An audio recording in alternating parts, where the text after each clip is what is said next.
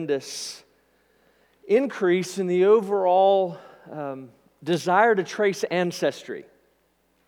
Wendy and I, watching TV the other night, um, I noticed a couple of commercials, and it just seems they just seem to be growing and growing. And uh, the interest is so strong that if you get on the inter- internet and do a search, you'll find 50 plus free ancestry search sites and engines. And if you want um, a more thorough search or one that may be more accurate, you can pay a little and go to 23andme.com or, of course, ancestry.com. And in many cases, the uptick that's taken place in these searches is purely recreational. You know, people want to know uh, about their backgrounds, but some of it's coming from ulterior motives. There are those who uh, are looking, or they may not be looking to, but in the process of doing their searches into their backgrounds, they're feeding this sense of tribalism and elitism and intersectionality and identity politics that are all having this segregating effect within our society. Uh, to the point that barriers that either had been knocked down or were being knocked down are now being erected once again. And there's this overwhelming sense of unhealthy pride that has become very, very destructive. But it hasn't always been that way. There have been those in the past. I mean, you probably have done so, or at least your parents did.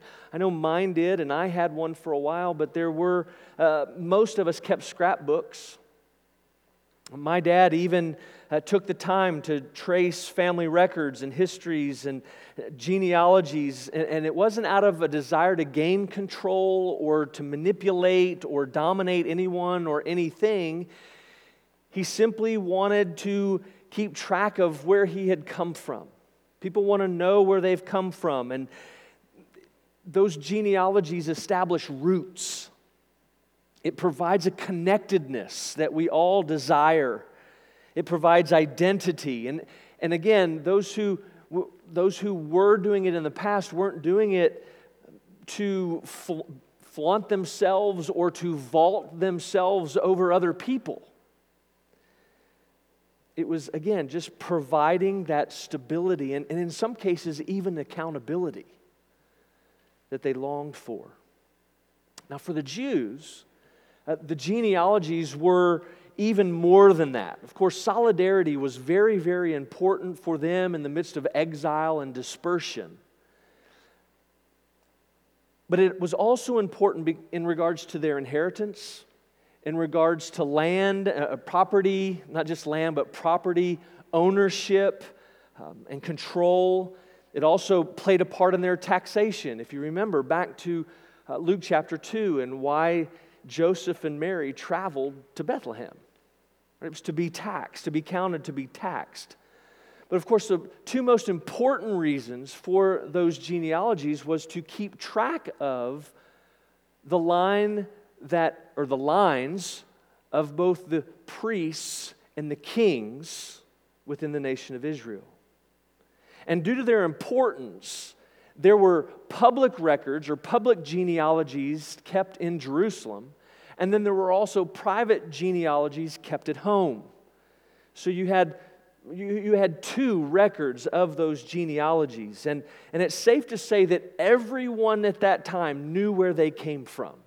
Again, remember Joseph and Mary. They traveled to Bethlehem because he was right, a, a descendant of David. So Joseph had to be able to trace his genealogy at least 41 generations. Many of us are lucky if we get three. Well, all that being said, when, when we read this genealogy of Jesus that Luke presents to us, and then if we were to go to Matthew chapter 1 and read his genealogy, we soon discover it doesn't take long to realize that they're different. Matthew um, places his, as I just said at the beginning of his gospel in chapter 1. Luke waits and places it here in chapter 3 between uh, the baptism and Jesus' temptation in the wilderness. Matthew's work works from past to present. Luke's works from present to past. Matthew's only goes through Abraham. Luke's goes to Adam and ultimately God. Not all of the names are the same in the two genealogies. And Matthew actually, when, when, or when they both get to David, they, they choose different sons. Uh, Matthew chooses Solomon, and Luke chooses Nathan. Um, and I could go on, but suffice it to say is there are some who use these differences that I've, some of the latter differences that I've just described, and they use them to question the authenticity and the infallibility and the inerrancy of Scripture. They use it to argue against who we claim and who Jesus himself claimed to be. And I would like to interject at this point and say that I, I, believe that those arguments are easily dismissed and we really don't need to engage in them. They're actually a waste of time. And there are a couple reasons that I believe that. And the first is because of the importance of the genealogies. We have to believe that the Pharisees and Sadducees would have gone straight to the ones in Jerusalem to prove that Jesus was not in the line of David and therefore disprove his claim and thwart the movement. And if they did, and if they had found that, they would have shouted it from the rooftops and we would have records somewhere. And we don't.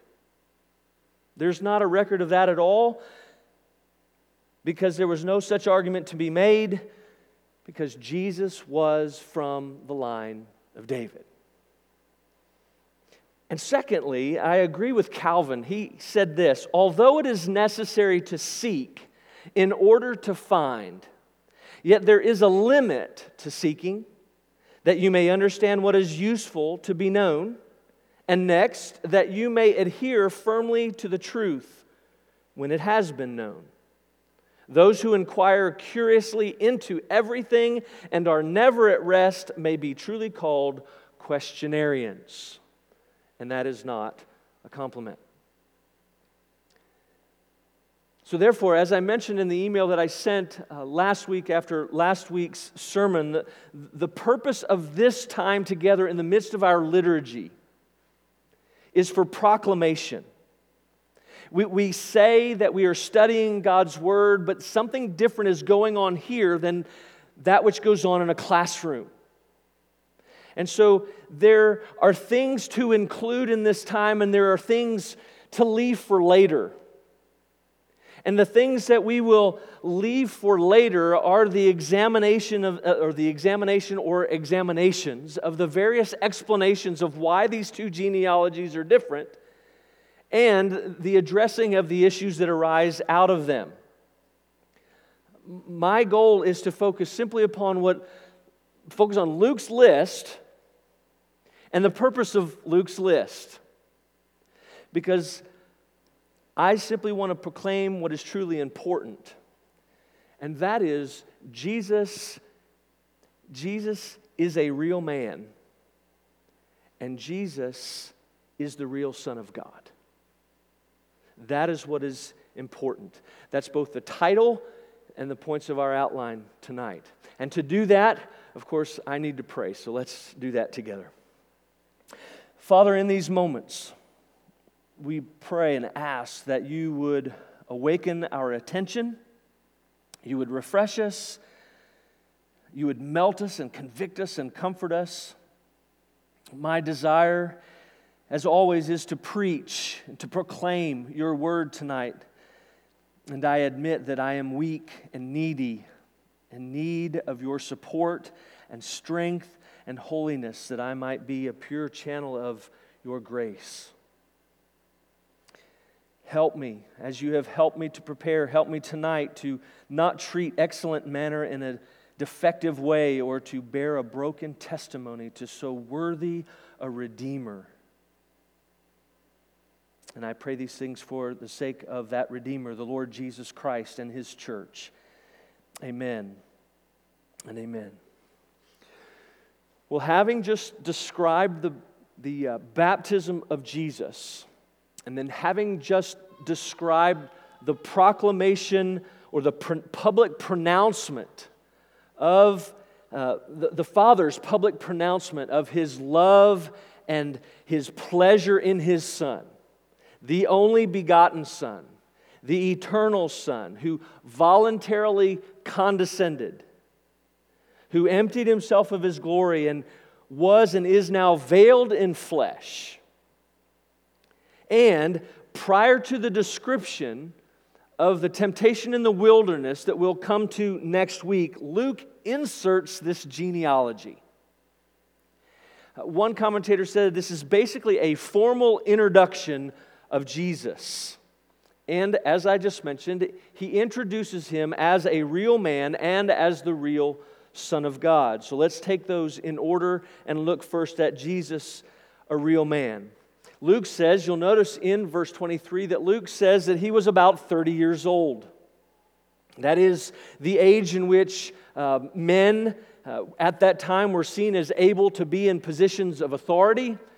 And you'll notice in Scripture that Joseph, David, and Ezekiel are all described as taking on their positions at that particular age. And then Luke says this he says that he was the son, as was supposed, of Joseph. And this wasn't to question Joseph's fatherhood. Everyone knew that Joseph was Jesus' father. Uh, Matthew, Mark, Luke, and John, all three Gospels record the fact that, that others identified Jesus as Joseph's son and Joseph as Jesus' father. Luke is simply beginning the genealogy that he lists here with a reminder of Jesus' miraculous conception, right? that he was conceived by the Holy Spirit before he establishes Jesus' right to serve as the mediator between God and all of humanity. And then everything that follows after that statement is meant to communicate that he was, in fact, a real man. He was a real man and was a part of a real family. And that family had a very large family tree. There were a long line of those that had come before him.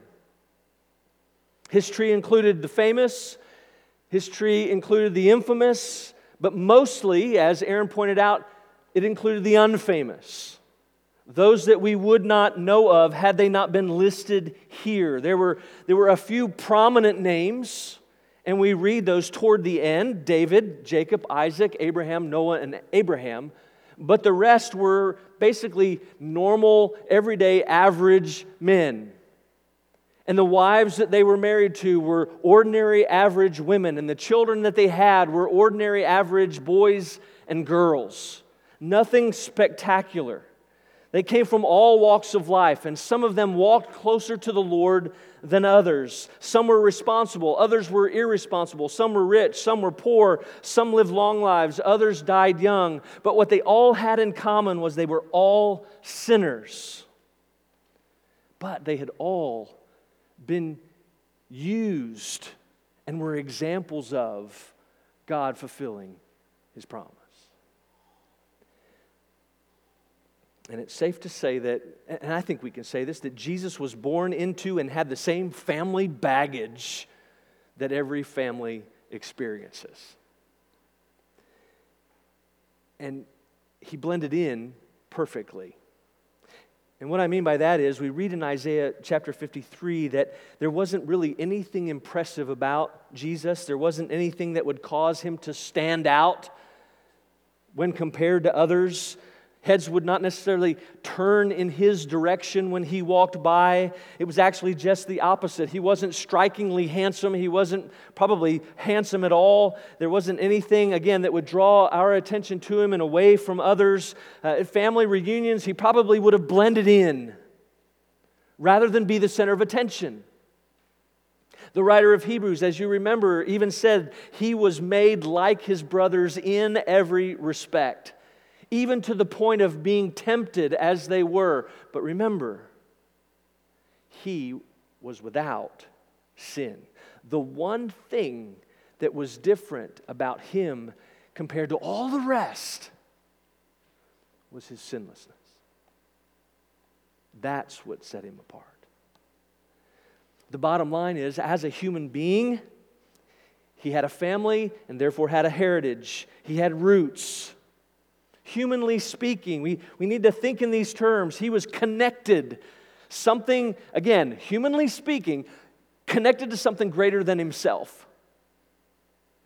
He was, he was gaining an identity and stability and accountability as a human. He, he represented, as a human, he represented and reflected that line of people. We used to tell our boys, right, your last name is Taylor, and, but you're related to Johnson. And so anywhere you go and anything you do, you represent the name. Jesus was carrying that heritage and those aims as a human. But again, all were sinners. But he represented far more than that. Right? He represented far more than that. He not only represented those in his family tree, he re- represented the entire human race. Because he was not only a real man, he was the real Son of God. Look at verse 38. Jesus was the son of Adam, the Son of God. Adam, who, by the way, uh, this genealogy identifies as a real historical person, was the Son of God in that he was not born, but was formed out of the dust from the ground and created in the image of God. And he was the head of all humanity. All of hu- humanity descended from him. Listen to Paul's words in Acts chapter 17. And he, being God, made from every, made one man, from one man, every nation,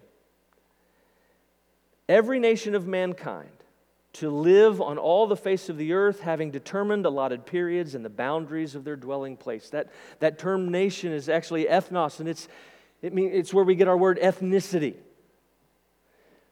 And so everyone began and has that same origin, and we'll talk about that in a minute. But unfortunately, Adam's relationship with God was broken.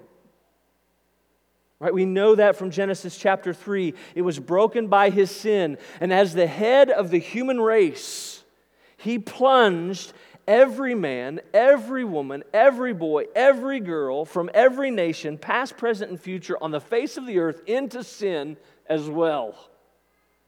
No one was left out. He cor- corrupted the entire human line. And that's why these words in verse 38 are so important. They not only apply to Adam, but they apply to Jesus in a very unique and extraordinary way. And it's because he was not only a real man, but was the real Son of God. And, and it's important to notice the difference in sonship here and the sonship described uh, that we looked at last week in verses 21 and 22. And in the words of one commentator, he says this nearly all commentators see an identification of Jesus with all humanity in this reference here in verse 38. The sonship in view here is related to but distinct from the sonship in verses 21 and 22. In verses 21 and 22, the sonship was largely regal and messianic.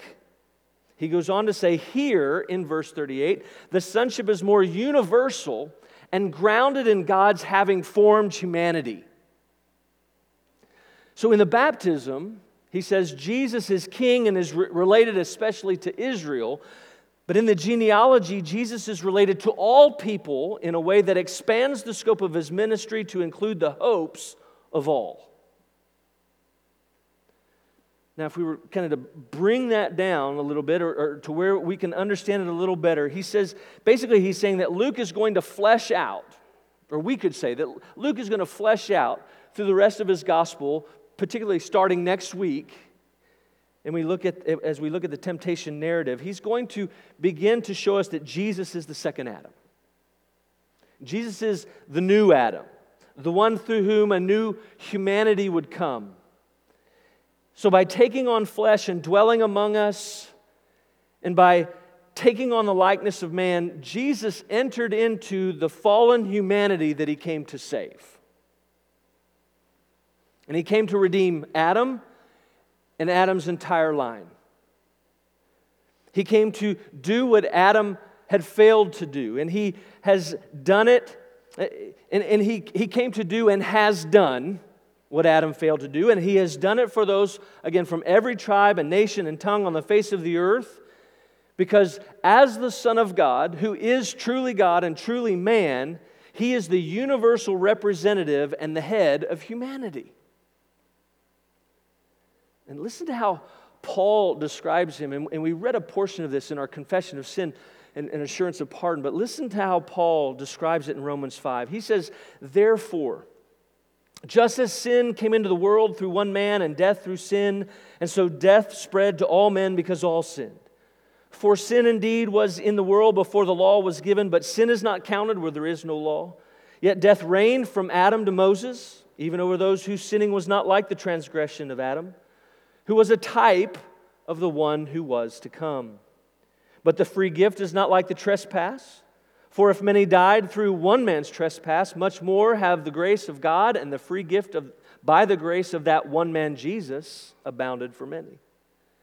And the free gift is not like the result of that one man's sin. For the judgment following one trespass brought condemnation, but the free gift following many trespasses brought justification. For if because of one man's trespass death reigned through that one man, much more will those who receive the abundance of grace and the free gift of righteousness reign in life through the one man, Jesus Christ. Therefore, as one trespass led to condemnation for all men, so one act of righteousness leads to justification in life for all men. For as by the one man's disobedience the many were made sinners, so by the one man's obedience the many will be made righteous. And now listen to how he writes to the church at Corinth. For as by a man came death, by a man has come also the resurrection of the dead. For as in Adam all die, so also in Christ all shall be made alive. This is why Luke did not stop at Abraham. He didn't stop at Abraham. Yes, he included Abraham because Jesus was the one to whom the promise had been made and was the one who actually through whom the promise had been fulfilled as Abraham's seed. David's included because he was the son of David. He was the promised son of David who would rule upon his throne forever. But Luke adds and goes to Adam because Jesus was also the seed of the woman. He was the seed of the woman that we read about in Genesis 3:15. And in the words of Philip Ryken, he says Jesus became the son of the son of the son of sinners so that he could rescue us from our sins. Well, we just scratched the surface. Um, some may wish we had jumped in and looked at every name. We're going to allow Aaron's reading to suffice. I, I simply want to look at three points tonight as we move toward the close. I want to look at our common humanity. I want to look at our common fallenness. And third, our common salvation. Our common humanity, our common fallenness, our common salvation. We, as I mentioned when we began, we live in, and Aaron did a great job explaining this earlier as well. We live in a world where we are bombarded. We've been bombarded with news, and not only have we been bombarded with the news of pandemic and other things, but we are bombarded with news, information, and language have been and continue to be that focuses on what divides and separates mankind rather than on what unites us. Everything has been about what divides, whether it's our skin color or the language that we speak or the nation that we live in or the political ideology that we hold to or espouse, the amount of money that we possess or the religious beliefs that we profess. Over and over and over and over again, it's about how we're different. But the reality is, as we read and understand this genealogy, the reality is we share a common humanity. Our genealogy, the, the searches that we might do online, all of those stop short of where they really go because they don't end in Adam. All the blood that we possess all comes or begins at the same point. And because we're, we, we share that common humanity, that doesn't mean that there should be uniformity of beliefs. It doesn't mean that there should be uniformity of opinions and lifestyles. But what it does mean is that there should be civility and honor and respect and protection and appreciation for one another. In the midst of in the midst of those things, right? In the, in the midst of the diversity, those things should exist. Is, is that not the true definition of tolerance? Right? Honor and respect despite our differences. We should look beyond the external characteristics and qualities and beliefs and morals and ethics and see people who share a common origin and treat them as we desire to be treated, as those who have been created in the image of God. And the question we naturally ask is why is that so hard? What's, I don't even remember where this from. Why can't we all just get along? Why all the tribalism? Why all the elitism? Why all the intersectionality? Why the identity politics? Why the lack of civility? Why the lack of honor and respect and protection and appreciation? And the answer is because of our common fallenness. We share a common humanity, but we also share a common fallenness. Those who are in Adam not only share a common origin, we share a common problem. All of us in, that are a part of mankind are fallen. Mankind is fallen. The image that we bear, the image of God that we bear, has been corrupted, and sin reigns, and no one's immune. Everybody is infected. There is, well, I'm not going to say that. Yeah, there is no vaccine, right? Because this is deep and profound. Every man, woman, boy, and girl, again, from every tribe, nation, and race, need to be saved because we're sinners, separated from God. We are all we, we, I'll put it this way we are not all inherently good, we are all inherently evil.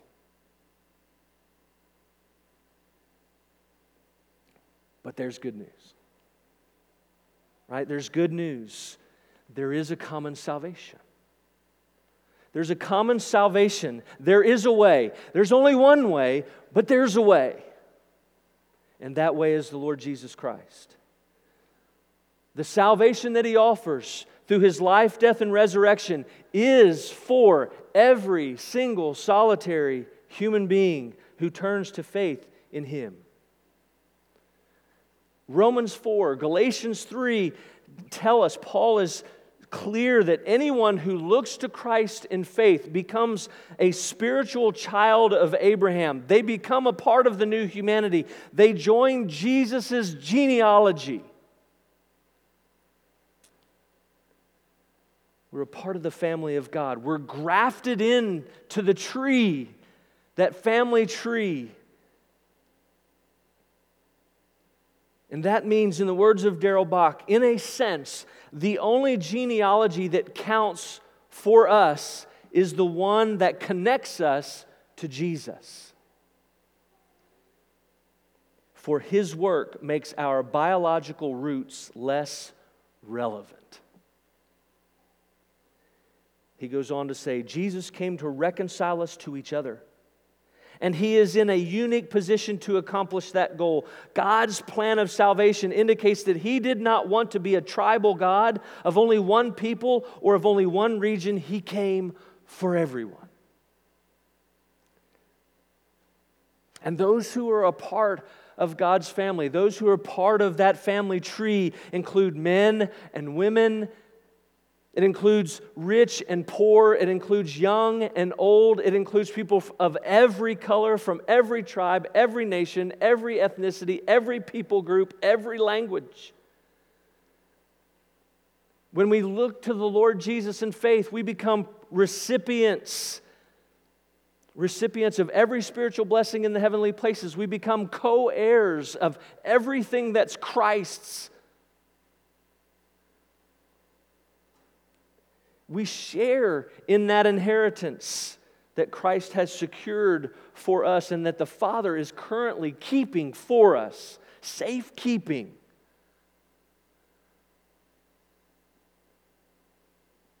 Right? In Him, in the Lord Jesus, we have all we need. So I think, brothers and sisters, the, the best thing that we can do in the midst of our divisive culture is to live in light of these things. To live in light of this truth.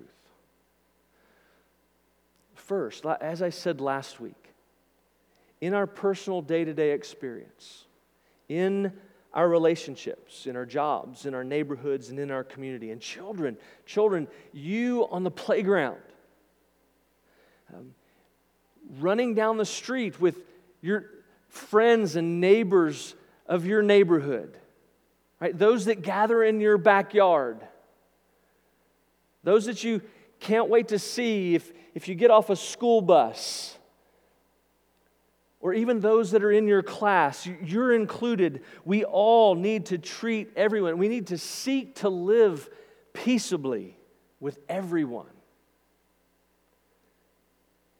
We should treat others kindly and equitably, justly, fairly, honestly, and impartially because we are all created in the image of God and bear his image.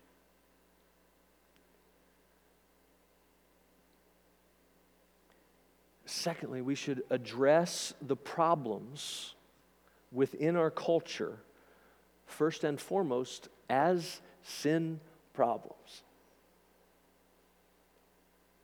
Yes, they, yes, they bear themselves through social issues and political issues and racial issues and economic issues, and we could go on with that, but the bottom line, the, the core of the, of the problem in every sense is sin.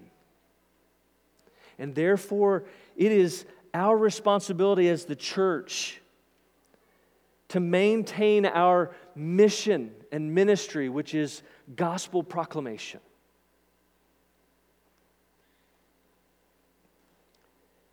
And third, within the church, we need to continue to treat one another as family. As again, if I could steal Paul's words from the church at Thessalonica, I, I would, I would say to you, I, I see what you're already doing. Excel still more. We're family. And we need to live as those who have been reconciled to God and to one another. And so, as, as, as others look on and watch and see May we always be ready to give a defense, or may we always be ready to explain why we're living the way we're living because this is countercultural. And the answer is because Jesus is a real man, Jesus is the real Son of God, and our hope is not in anyone or anything other than Him. because He alone, He alone saves from sin. He alone transcends differences, and He alone unites. Thanks be to God for the Lord Jesus Christ. Thanks be to God that we who were once in Adam are now in Christ because of his grace and mercy. Let's go to the Lord in prayer.